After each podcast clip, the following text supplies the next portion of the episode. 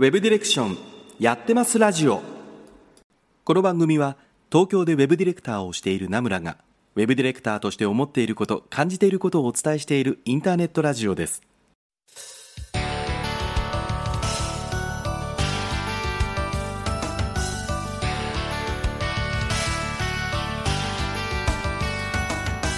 皆さんはじめまして。ウェブディレクションやってますラジオの名村真司と申します。2days2023 国際ポッドキャストデー配信リレーのオープニングアクトになるわけですけどもまずは最初に番組の自己紹介をさせてください。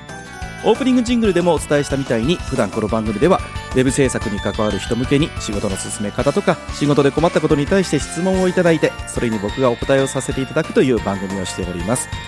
今日は国際ポッドキャストデーイベントに参加ということで出張版の放送となっております。最初に簡単にですねこの番組をご紹介すると放送開始は2020年の8月。毎週金曜日23時に配信をしていて1回はだいたい30分の番組になっています。今日の時点でね、えー、だいたい160回ぐらいの放送をさせていただいております。ポッドキャストで言いますとですね Apple Podcast のテクノロジーカテゴリーでだいたい10位台ぐらいをうろうろしてるような感じですかね。ウェブ制作に関わるという話をさせていただいたんですけども実際にはウェブには関係ないチームビルディングはどうしたらいいとかフリーランスで独立しようと思ってるけどどう思うかとかね、えー、そういった仕事の全般に関わるいろいろな質問をいただいてお答えをさせていただいております。今回縁があってねお聞きいただいたリスナーの方で興味をお持ちいただければぜひ本放送の方もお聞きいただけると嬉しいです。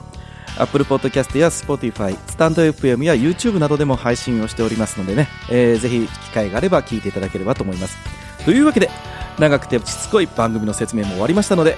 今日も30分ナムラについてこい!この放送は不動産業界特化のウェブ制作システム開発でおなじみのサービスシンクの提供でお送りいたしますはい。ということで始まりました 2days2023 国際ポッドキャストデー配信リレーということでね。えー、冒頭でも言いました通りオープニングアクトになってしまうのでちょっと緊張しておりますね。やっぱりね。だってもうこれでね、僕のを聞いて、なんだこれ面白くねえからもうこの後も全部聞かねえとかね、風になってしまうと、それはそれでね、どうかなと思ってるのでね、この後もいっぱいいい番組ありますからね、皆さん最後まで聞いていっていただければなと思いますけどもね。しかも2日間ですからね、いろんな番組聞けるんじゃないかなと思います。あの、僕は去年も出演をさせていただいたんですが、もう本当にですね、バラエティに富んだ番組がですね、たくさん出てきます。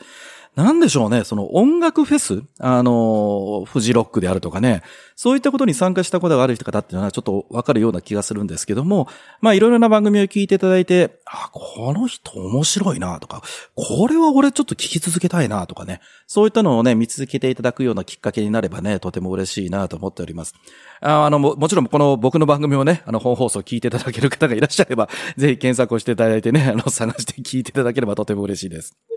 えー、さてですね、今回のこの企画ですけども、もともとはね、インターナショナルポッドキャストデイということでね、それを日本から応援するというイベントになっております。ということでですね、まあオープニングですから、まず一番最初にこのインターナショナルポッドキャストデイのね、えー、説明をしておきたいと思います。えー、本編はあの、本編というかサイトはね、英語になってるんですけどもね、DeepL で翻訳したものを今からちょっとお読みさせていただこうかなと思いますけどもね。えー、9月30日に開催され、ポッドキャストのパワーを国際的に祝います。この祝典は、ポッドキャスト仲間、ポッドキャストリスナー、ポッドキャスト愛好家、ポッドキャスティング業界のリーダーたちとつながる絶好の機会です。友達に話したり、自分のポッドキャストやソーシャルメディアフィードでこの祭典をシェアしたり、シャープインターナショナルポッドキャストデイを使ったりして、この祭典を広めてください。国際ポッドキャストデイに参加するにはいくつかの方法があり、参加することで多くの恩恵を受けることができます。以下の提案をご覧ください。しかし、まずはみんなで会話を始めること、そしてポッドキャストのパワーを共有することが大切です。というふうにね、えー、書いてらっしゃいました。あのー、もう日本はね、まだどうなんでしょうね。これを聞いていただいている方はもう、ポッドキャストってものにね、耳馴染みがあってですね、いろんなものを番組聞いていただいている方もいらっしゃると思います。で、一方でね、海外ではもう、特にアメリカかな？もうここしばらくはもう、ポッドキャストっていうもののメディア、チャンネルというものがすごくね、パワーを持つようになってきてるということで、まあ、グローバル全体に合わせてこういうイベントがあるんですけども、ここがちょっと悲しいから、日本語というものにですね、壁があるのかもしれないですね。まあ、あのね、英語ね、本当にみんなができるようであればね、別にこう、参加するのにも特にどうこうかないかもしれませんけども、数年前にはね、日本の参加枠、日本人の参加枠もあったんですけども、残念ながら今年もちょっとないのかな？あるのかな？僕ちょっとこれをあの収録してる時には僕分かってないんですけどもね。でもまあ、あの、全体的にこのポッドキャストを日本から応援しようということでね、日本ポッドキャスト協会さんが日本版ということでね、この企画を立ち上げていただけてたということになっております。で、配信リレーではね、ほんと様々な番組、さっきも言いましたけども、出てきます。で、実際にポッドキャストのパワーっていうものをね、感じてもらえるようなきっかけになるんじゃないかなと思ってるんだけども、あの、このきっか、えー、企画をね、えー、きっかけにして、ポッドキャストを聞いてみたという方が一人でもね、いらっしゃったらね、僕はとてもそう嬉しいんじゃないかなというか、あの、この企画自体の意味というか意義はあるんじゃないかなと思ってます。だってなんせさ、今日このね、僕は今お話をさせていただいてますけども、この番組を皮切りに44番組が明日の10月1日の夜8時まで延々と放送されるわけですよ。なかなかね、こう聞く機会ってないですよ。あの、僕も自分で配信してますけど、なんだろう、その、ラジオだとさ、こう、チャンネルをチャカチャカチャカチャカ回すことによって、他の番組を聞いてみたりとか、まあなんか、こう、惰性で聞いてて次に始まっちゃったからって聞いて、あ、なんだこんな番組あったのかってね、ことに出会える可能性もあると思うんだけども、なかなかポッドキャストってね、こう、時間が経ったら自動的に別の番組ってわけにはいかないので、新しい番組に出会うっていうのはね、そんな簡単ではないんじゃないかなと思ってます。ですから、こう、今回のね、こう、ずっとながらでもし聞く機会があるのであれば、聞いていただいて、自分に合う合わないっていうものをね、見つけていただければ嬉しいなと思ってますけどもね。で、あの、僕のポッドキャストなんですけども、番組のタイトルが、ウェブディレクションやってますラジオというふうに、えー、銘打たせていただいてます。で、まあもちろん、ポッドキャストなんだけどもね、あの、古き良きラジオ時代、まあ今もラジオあるけどさ、あの、たね、懐かしむような感じの放送スタイルにしております。これさ、むか、これ聞いていただいてる方々の年齢層がちょっとわかんないんだけどさ、昔のラジオって、リスナーさんからの投稿っていうのは、もちろんこう、はがきだったりするんですよね。あの、もう封筒の手紙とかね。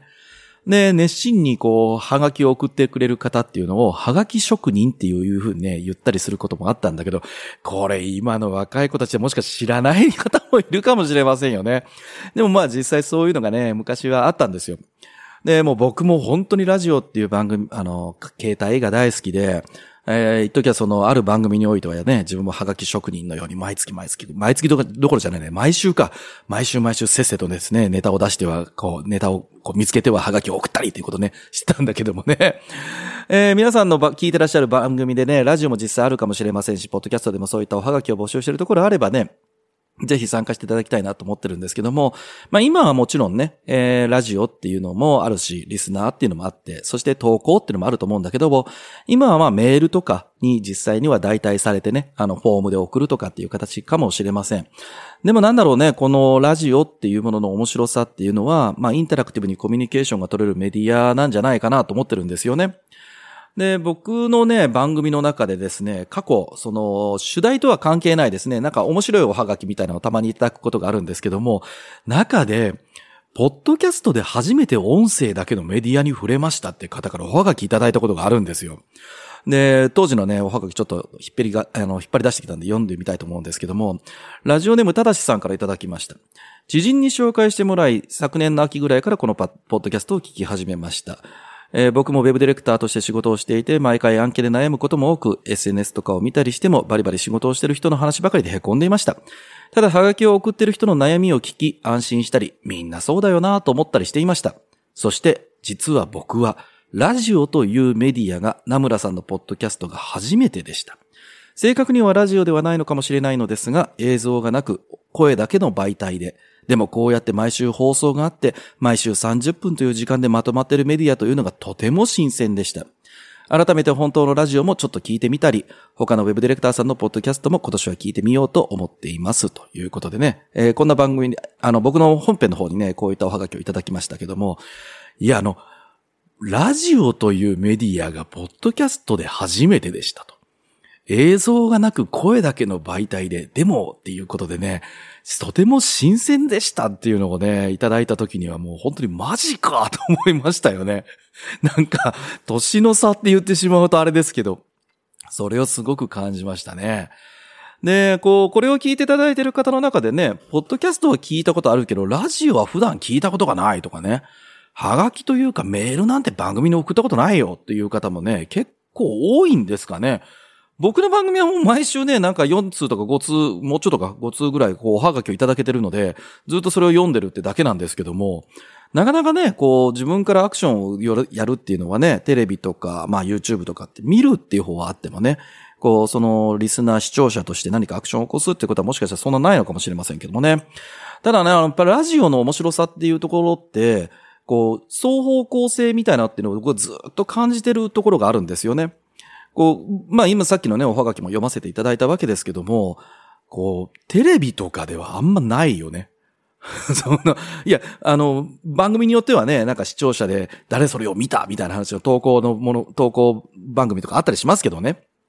で、ラジオって声だけだっていうことと、この双方向性で言うと、何かこうアクションを起こして、えー、はがきを送ったメールを送ったフォームから何かをやった時に読まれたみたいな。あの、NHK とかで、ツイッターあ、もう今も X か。あの、そこにハッシュタグつけたものがテロップ的に流れるやつあるじゃないですか。あれもなんかこう出た瞬間に、あ、俺の出たみたいなね、思う方いらっしゃると思うんですけども、それと同じような感じがやっぱあるんじゃないかなと思うんですよね。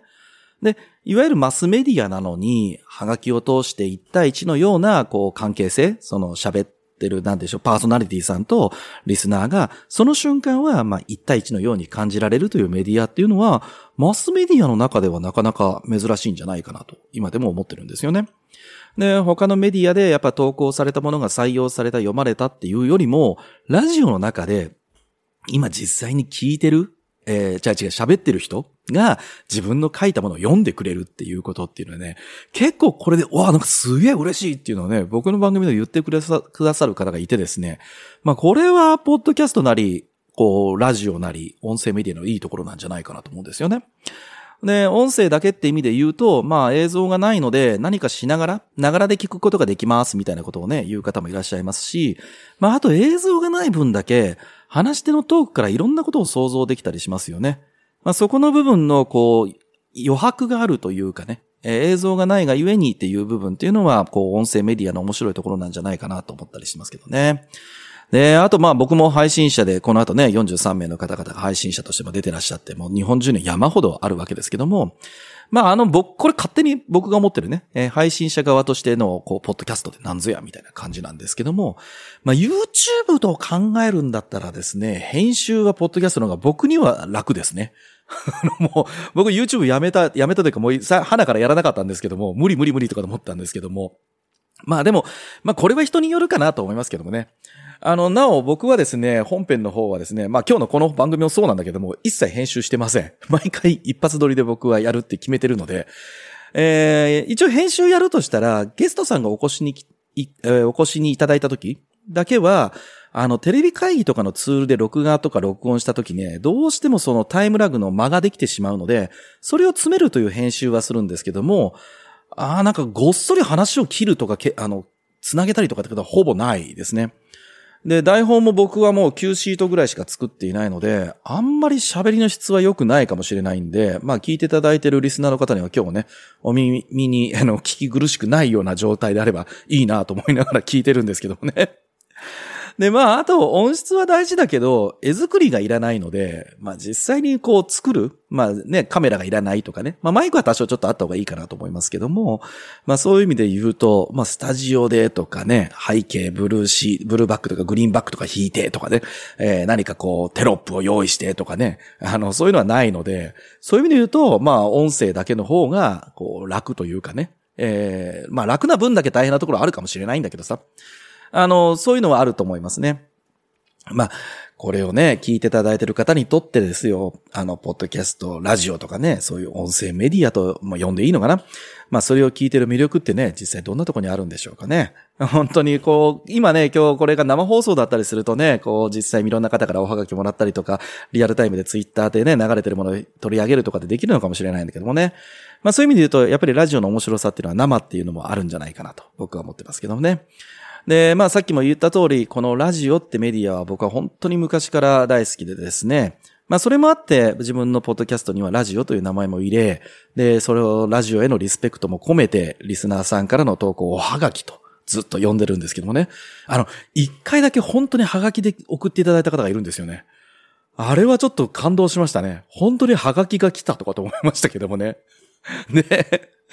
えー、でも皆さんもね、聞いていただいてる番組とかにね、いろんなことを投稿してみたいとかって、とか逆か、えっ、ー、と、配信者の方々がね、ぜひいろんな DM とか送ってくださいねっていうのであれば、ぜひ参加してみていただくのがね、いいんじゃないかなと思っております。あの、読んでいただければね、すごくこう、本当にさっき言ったみたいに、こう、自分の読まれたって意外と本当嬉しいのでね、ぜひ考えてみていただければなと思いますけどね。で、あの、そんな中なんですけども、あの、今回この番組に僕が出るよということを言うとですね、あの、僕の本編の方におはがきをいただきましたので、いくつかちょっとご紹介をさせていただきたいなと思います。えっ、ー、と、まず最初がこちらから行きましょう。えー、ラジオネームケロリンパさんからいただきました。野村さんこんばんは。今年も番外編の国際ポッドキャストデーに出演するということなので、普段番組に送っている内容とは全く違うハガキを送らせてもらいます。名村さんはもともと声のお仕事をされていて、今は Web の制作をして経営もしていて仕事も忙しいと思うのですが、ポッドキャストをしている理由は何ですか？これが YouTube というならば、会社として利益を目指しているっていうのもわかるんです。ただ、ポッドキャストって収益化を知っている限りではまだほとんどないと思います。ならば、毎週毎週かなり内容の濃い30分もの番組を続けている原動力って何なのか、ぜひ教えてくださいということでいただきました。これはですね、まあ確かに収益はないですよね。なんかアメリカではすっごい人いるんだよね。なんか億稼いでる人とかいるらしいですよね。でもなんかね、こういろんなところ見てても、ポッドキャストを収益を前提にするのはやめた方がいいっていうようなのを、なんかアメリカの方々とかも結構言ってますよね。まあ日本はどうなんでしょうね。これからね、ポッドキャストで収益とかなるんですかね。よくわかんないですけどね。でも確かにもう今全然それを考えてるわけではないですね。もうそれで3年ぐらいやってるわけですから。で、原動力、これ他のね、この後の出演される方々もそうなんですけど、実際何なんでしょうね。ポッドキャストを続けている原動力は何ですかって言われてしまうと、ちょっと迷ってしまいますけどね。あの、僕は一番最初にやっぱりコロナの時にやることなくなって暇だったから、暇ではないんだけど、なんか新しいことしたいなということが結構大きな原動力でしたね。なので、まあ、毎週毎週30分って言ってますけど、これ毎週決めてなかったら僕多分、ああの、めんどくさいって言ったら怒られるか。それで多分やらなくなるなと思ってるので、まあちゃんとやる動機づけのために毎週って言ってるだけですけどね。なので、あとはなんだろう。まあ自分の業界の中でそこそこ年取ってきた方なので、更新指導って言うとなんかかっこいい？そんな、そんなつもりはあんまりないんですけど、まあでも、あの、自分がね、声の仕事をしてたりもしましたので、こうやってね、あの、声で何かを表現するっていうのは、やっぱり好きは好きなんじゃないですかね。まあだからそれが自分に合ってるからだと思いますよ。なので、全員ができるというわけでもないし、これでね、別に YouTube も同じだと思うしさ、別に YouTube 全員ができるわけじゃないしね、やっぱ顔出しは苦手ですっていう方とかね、いや、カメラの前で喋るとちょっと上がっちゃって、みたいな。まあこれ別に、ポッドキャストでマイクの前で喋るのもね、苦手な方は苦手かもしれないしさ。なので、まあ、僕にとってたまたまいいメディア、例えばブログ書くとか、ノートを書くとかっていうのとある意味同じじゃないですか。で、毎週毎週ノート1個、ノートってあの、サイトがあるじゃないですか。日記を書くね。日記とかブログを書くサイトかな。あそこでノートを書くとか、まあ自分のサイトでブログをね、僕とかもあの、ブログを持っていますけども、ブログを書くとかっていうのと、まあ同じように、こう、それが YouTube の人もいらっしゃれば、ポッドキャストの人もいるっていうようなぐらいの違いじゃないですかね。あんまり何かすごく大きく考えてやってるってつもりはそんなにはないですけどね。なんかそんなこと言うと身も蓋もないですけど。これでも他のね、この後の方々とかね、まあ僕もな、あの、聞いて、聞かせていただいてるポッドキャストっていくつかあるわけなんですけども、それぞれの方にもぜひ聞いてみたいですよね。いや、実際この番組もさ、あの、今日これ特別編で出てるわけじゃないですか。で、44名の方、まあ僕を含めて44名の方々が、まああの、日本ポッドキャスト協会の方々の、こう、なんでしょう、投げかけをそれを元にして、まあそれを拾えたから手を挙げて出たいですっておっしゃってるかもしれないんだけども、ね、いや、いろんな、こう番組やってて、ね、本編の番組じゃないわけじゃないですか。なので、まあ僕はこれ今日30分ぐらいかなだと思うんだけども、お話をさせていただいて、それはそれで別で収録もしなきゃいけないしっていうことでね、決して楽なわけではないと思うんだけど、それでもやるぞっていうことでね、いや、中には、ポッドキャストを日本で広めるのだみたいな。あ、それは教会がやってることか。教会さんがね、やってらっしゃるかもしれないですですけども、まあそういったね、音声メディアをもっと広げるのだみたいなね、えー、ことかもしれませんし、まあね、あの、日本でも最も有名に近いであろうあの古典ラジオさんとかもね、の内容ものすごい濃かったりするじゃないですか。まあ編集すごいらしいですけどね、台本もすごい。もう台本書かない僕にとっては本当にもう尊敬しかないわけですけども。なので、ああいった方々がその、これから、えー、ポッドキャストという音声メディアでどういうふうに考えて、だからやってるんだよ、みたいなのはね、ぜひなんかどっかで聞く機会があればいいなと思ってますけどね。えー、ケロリンパさんなんかこう、綺麗な答えではないんで申し訳ありませんでしたという感じですけども。じゃあ次のハガキ行ってみたいと思います。えー、ラジオネームさくらさんからいただきました。ナムさんこんばんは。昨年に引き続き国際もポッドキャストデーの応援企画に乗るということなので、こちらにおはがきしました。かっこ本編側で読まないでね、かっこ笑いということですが、はい。えー、さて、昨年名村さんが出るからということで、国際ポッドキャストデー企画に出演されていた他の方々のポッドキャストも聞いていたんです。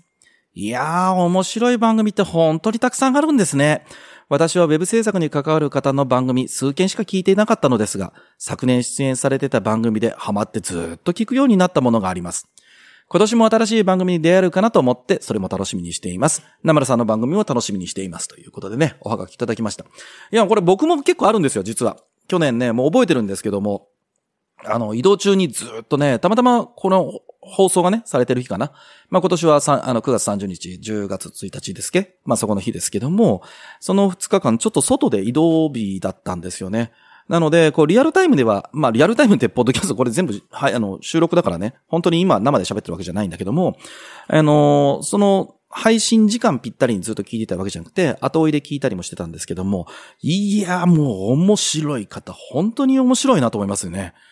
もうなんか自分とか恥ずかしくなるなと思うぐらい面白い番組がですね、素人さんなのか本当にと。プロなんじゃ、まあ、プロの方でね、ポッドキャストやってる方もいらっしゃいますよ。なんかラジオの番組の連動企画とかね、ポッドキャストでも配信みたいな。あの、僕もそういうの番組出てるんですけどもう一個ね。あの、週刊の B タイムスプラスっていう番組に出てて、そこのメイン DJ さんは本当のガチの、こう、プロの DJ さんでね、そこのアシスタントパーソナリティということで、週に一回、あの、昼に喋ってるんですけども、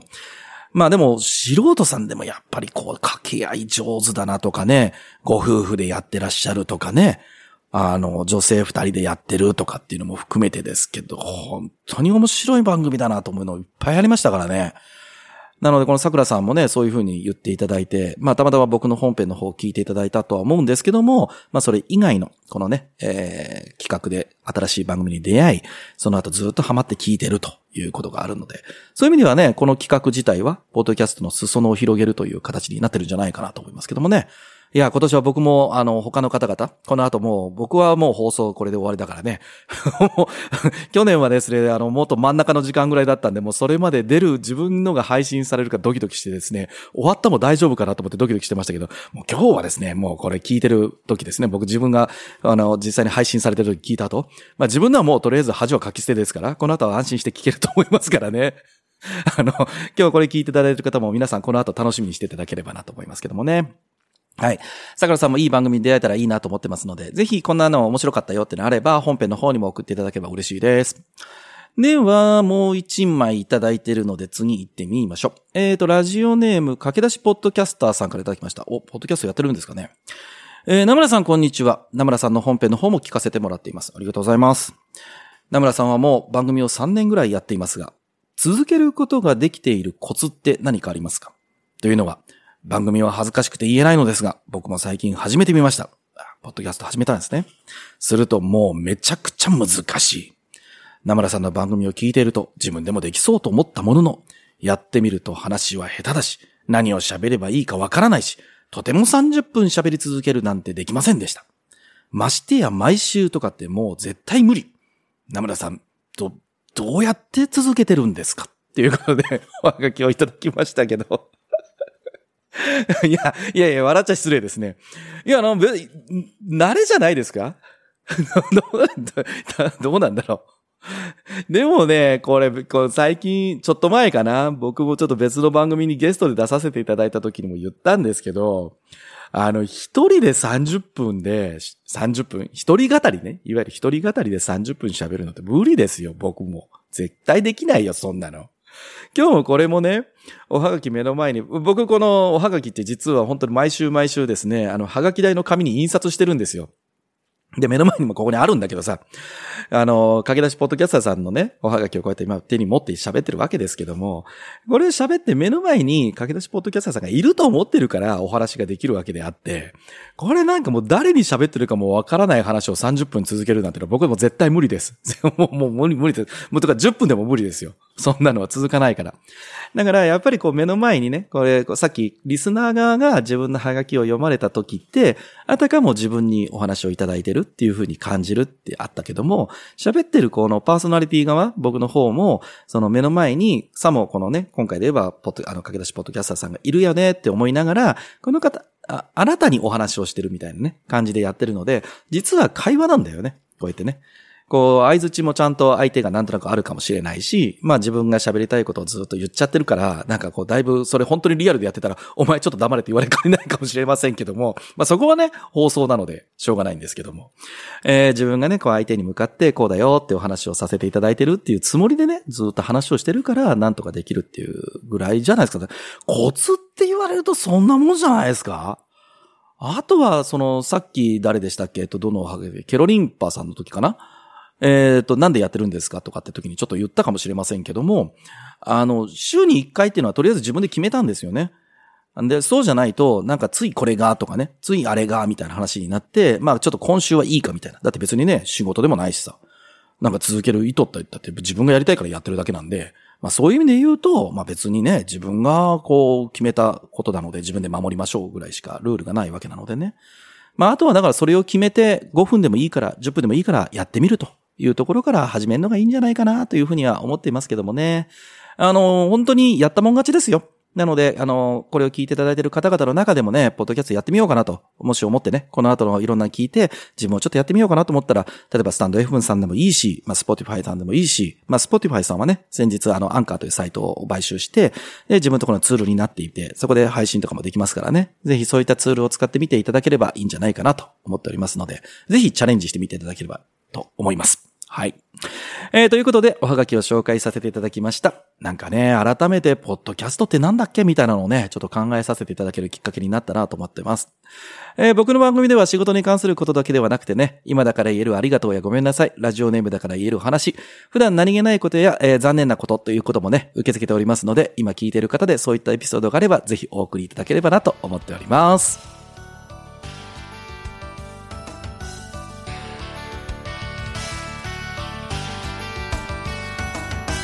はい、ということでエンディングです。いや、あっという間に30分でしたね。えー、いろんな話をさせていただけるか、どんな話をしようかなと思ってたんですけどもね、ありがたいことにおはがきをいただけたので、いろんなお話をさせていただいたんじゃないかなと思っております。今日この後ね、40あと3番組続きますからね、できれば皆さん頑張ってついてきていただければ嬉しいなと思っております。ということで、この番組での本編では皆さんからのお便りたくさんお待ちしております。番組紹介のウェブディレクションやってますブログに掲載のおはがき投稿フォーム、ナムラのツイッターアカウントへの DM からラジオネームをつけてお送りください。このラジオはあまり重たい内容ではなく、朝や昼や夜に何かをしながら聞いていただければ、仕事をしていく上でちょっとしたヒントになるような放送をしています。さて、この後は、えー、加納明さんのグッデイスマイル、心がふわっと軽くなる心のビタミンが10時から放送になっています。今年2月から配信が始まった番組でコーチングに関してたくさんのキャリアをお持ちの加納さんのトークぜひ楽しみにしていてくださいね。というところであっという間にお時間でした。お相手名村真司でした。本編も絶対チューニングしろよ。バイバイ。